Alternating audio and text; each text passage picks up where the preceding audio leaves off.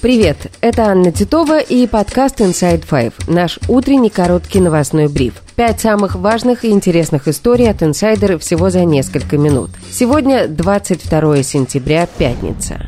История первая.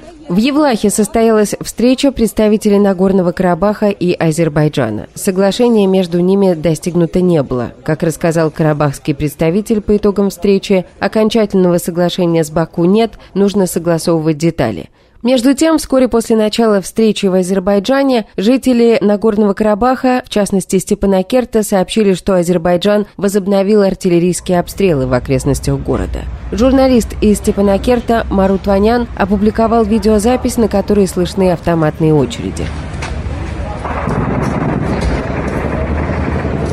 Информацию о стрельбе подтверждала и МВД Нагорного Карабаха.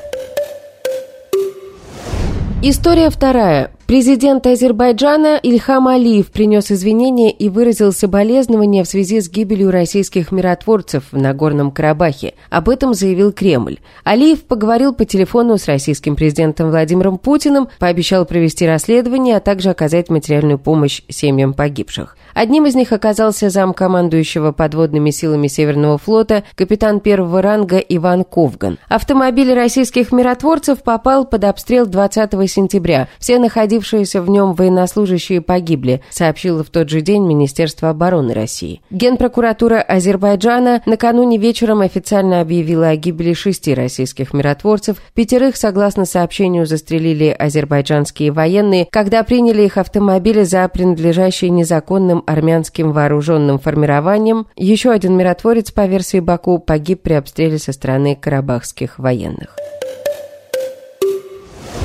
История третья. Президент Украины Владимир Зеленский и его супруга Елена встретились в Белом доме в Вашингтоне с президентом Соединенных Штатов Джо Байденом и его супругой Джилл. В ходе беседы Байден заявил, что танки «Абрамс» поступят в Украину на следующей неделе. Он отметил, что США расширят поставки Украине средств ПВО. Байден утвердил новый пакет военной помощи Украине на 325 миллионов долларов. Как и ожидалось, баллистических ракет дальнего радиуса действия в нем не будет. Президент Украины встретился также с американскими конгрессменами и министром обороны США Ллойдом Остином. Ранее Зеленский выступил на сессии Генассамблеи ООН в Нью-Йорке.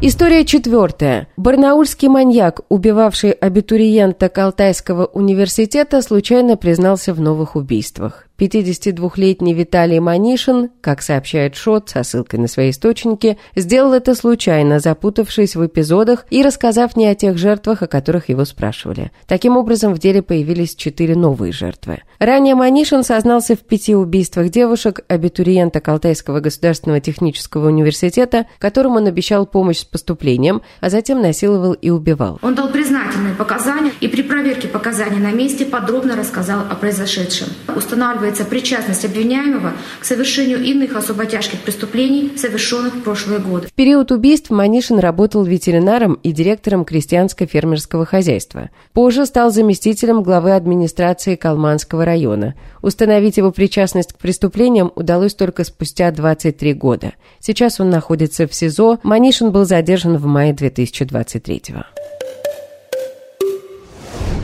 История пятая.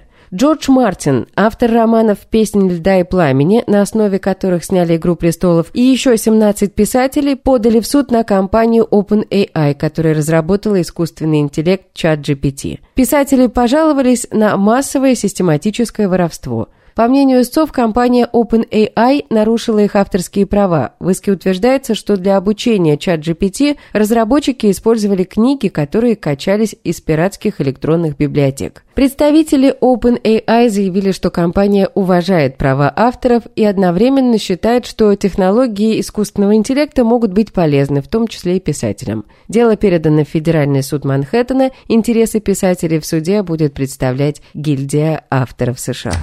И это все на сегодня. Это был подкаст Inside Five.